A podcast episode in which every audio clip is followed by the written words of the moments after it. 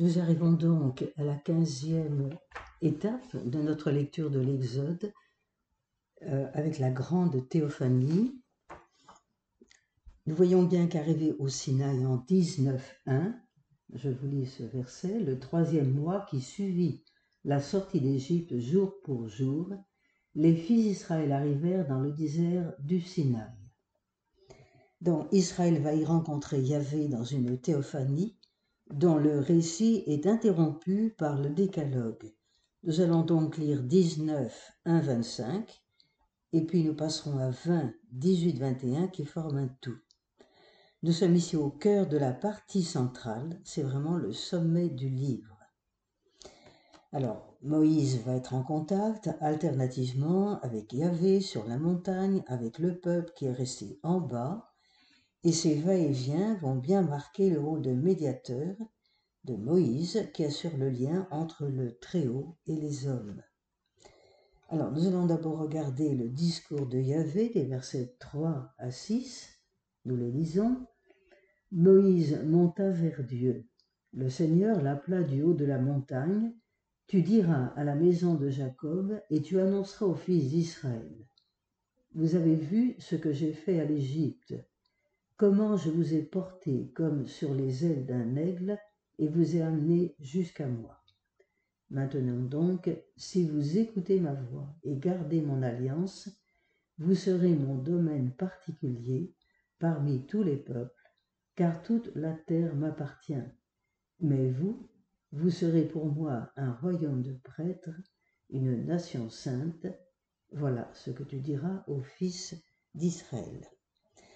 Ce court discours de Yahvé, verset 3 à 6, chapitre 19, est bâti sur un schéma historique, c'est-à-dire qu'on s'y déroule trois parties, le passé, le présent et l'avenir. Le passé, vous avez vu l'action du Seigneur contre l'Égypte et pour Israël. De plus, la métaphore de l'aigle évoque la puissance divine et la passivité humaine. C'est Dieu qui a tout fait et la montagne, c'est le chez lui. Puis nous avons un présent, maintenant. Que faut-il faire maintenant? Écouter attentivement sa voix et garder son alliance. Enfin, troisième partie de ce schéma, l'avenir. Celui qui est Dieu de toute la terre aura envers Israël une attitude tout spéciale. Il en fera sa part personnelle le mot évoque ce que l'on se réserve tout particulièrement. C'est un royaume de prêtres, une nation sainte. Le mot royaume veut dire que la nation est sainte, justement parce que son gouvernement est assuré par des prêtres qui la maintiennent dans une authentique relation avec Dieu. Cette situation est celle du retour d'exil. L'expression sera reprise en un autre sens par le Nouveau Testament qui affirmera le sacerdoce du peuple chrétien dans son ensemble. Et là, je relis avec vous la première épître de Saint Pierre au chapitre 2, verset 9. Voilà ce que nous dit Saint Pierre. Mais vous, vous êtes une race élue, un sacerdoce royal, une nation sainte, un peuple acquis, pour proclamer une louange de celui qui vous a appelé des ténèbres à son admirable lumière. Vous qui jadis n'étiez pas un peuple, et qui êtes maintenant le peuple de Dieu, qui n'obteniez pas miséricorde, et qui maintenant avez obtenu miséricorde. Voilà tout l'élargissement que donne le Nouveau Testament à ce qui est annoncé déjà dans cette théophanie. Reprenons le verset 1 de notre chapitre 19. Suivant l'interprétation juive traditionnelle, le, le, don de la loi célébré lors de la fête des semaines se situe 50 jours après la Pâque sortie d'Égypte. Cette succession est perçue dès le christianisme antique comme annonçant la venue de l'Esprit à la Pentecôte après la Pâque du Christ au verset 4, je rappelle les aigles. Les ailes d'aigle, c'est une métaphore de la puissance de Dieu, qui est donc capable de porter jusqu'à lui, au mont Sinaï, le peuple d'Israël. Et puis en deux versets, versets 7 et 8a, nous avons la réponse du peuple. Que répond le peuple? Verset 7. Moïse revint, convoqua les anciens du peuple, il leur exposa tout ce que le Seigneur avait ordonné. Le peuple tout entier répondit inanime, tout ce que le Seigneur a dit, nous le mettrons en pratique. La réaction est donc un accord unanime, hein, d'une seule voix, d'un seul cœur, dont l'objet est imprécis, puisque Yahvé n'a pas encore fait connaître ce qu'il faut mettre en pratique le commun accord, verset 8, c'est la cohésion de la communauté.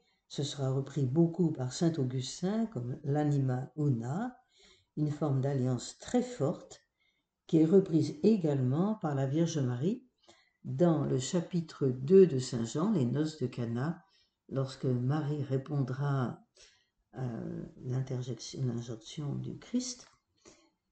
Tout ce qu'il vous dira, faites-le. Nous sommes en par parole d'alliance, et bien Marie le reprend au nom du peuple.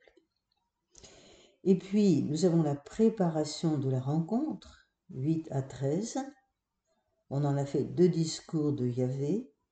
Première déclaration porte sur la relation entre Moïse et le peuple et sur la foi en lui. Puis viennent des éléments rituels de préparation à la rencontre de Dieu, les ablutions, peut-être pour éliminer toute trace de l'Égypte, et la distance prise avec un châtiment en cas de désobéissance. Le 19, chapitre 19, verset 10, nous parle de laver les vêtements. C'est la préparation nécessaire à l'écoute de la parole de Dieu, comme à l'entrée au banquet nuptial, qui est signe aussi de la purification de l'esprit. Et puis, chapitre 19, verset 11, on parle du troisième jour, qui revient beaucoup dans l'Ancien Testament, qui pour nous, Nouveau Testament, signifie bien sûr la résurrection du Christ, mais dans l'Ancien Testament, c'est toujours généralement une théophanie qui est manifestée au troisième jour, un événement hors du commun. Je relis avec vous ce passage extrêmement parlant et qui annonce déjà le Nouveau Testament, Osée chapitre 6 verset 2. Tout à fait impressionnant. Après deux jours, il nous fera revivre.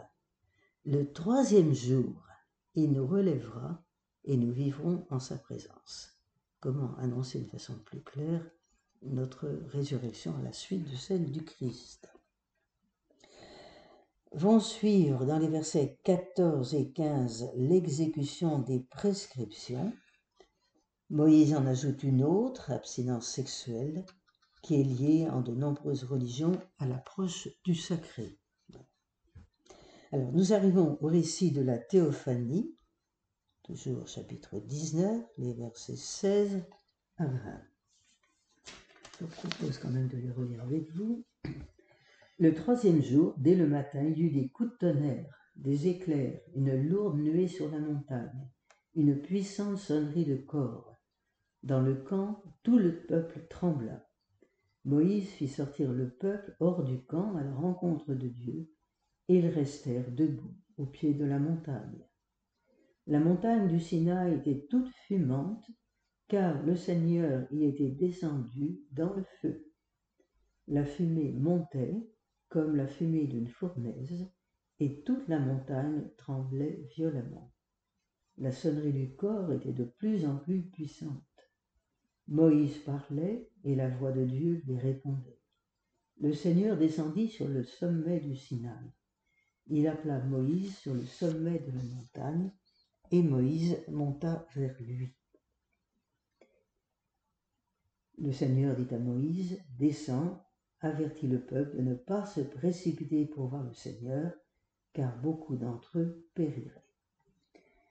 Regardons d'un petit peu plus près ce réside la théophanie. Comme nous savons, nous sommes là au point culminant de tout le livre. On remarque une symétrie tout à fait étonnante dans l'emploi des mots, ce qui va nous permettre de dégager avec sûreté ce qui est central dans ce court récit. Au verset 16a, nous avons la voix que nous retrouvons en 19b. Puis en 16b, nous avons le corps, que nous retrouvons en 19a. En 16b de nouveau, nous avons le tremblement. De nouveau, 18b, le tremblement. Descendons, 18a, la fumée, que nous retrouvons en 18b, la fumée. Ce qui nous permet donc d'affirmer que la partie tout à fait centrale de cette théophanie, c'est le 18a, Yahvé descendu dans le feu. Nous voyons bien que cet événement s'est produit le troisième jour, comme en d'autres occasions où se manifeste l'action de Dieu, comme je vous le rappelais, en particulier, revoyez Genèse chapitre 22, verset 4. Il faudrait également relire Josué chapitre 1, verset 11. Les éléments sonores et visuels accompagnent la présence divine liée au feu, comme en 3.2. Moïse fait sortir le peuple à la rencontre de Yahvé comme il l'a fait sortir d'Égypte. Peut-être faut-il comprendre que c'est bien cette rencontre que menait l'arrachement à la terre de servitude. Quelles seront les réactions à la théophanie? Ce sont les versets 20 à 25. De 20 à 24, nous avons de nouvelles prescriptions on est de nouveau dans le domaine des gestes de respect envers le sacré. Une place spéciale est attribuée aux prêtres, versets 22-24, lesquels on n'a pas encore parlé d'eux, qui ne joueront d'ailleurs aucun rôle particulier dans cette partie.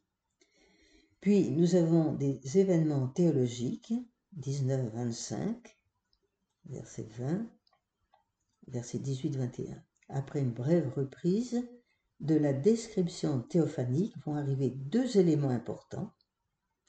D'une part, l'intervention du peuple pour appeler Moïse à servir d'intermédiaire face à la présence, à la parole trop redoutable de Dieu, qui a proclamé lui-même le décalogue. Moïse est ainsi consacré dans son rôle indispensable de médiateur. Deuxième élément important, le thème de l'épreuve que nous avons au verset 20 comme une interprétation de la venue de Dieu pour établir le peuple dans la crainte de Dieu, très cher à l'éloïste, mais qui est bien autre chose que la peur. La crainte de Dieu, c'est l'adoration de Dieu qu'on reconnaît comme le Dieu des vivants et des morts et comme celui à qui appartient l'univers. Et puis nous aurons le retour de Moïse vers Dieu, au verset 21. Moïse entre auprès de Dieu dans la nuit épaisse, et c'est là que Moïse va recevoir le code de l'alliance.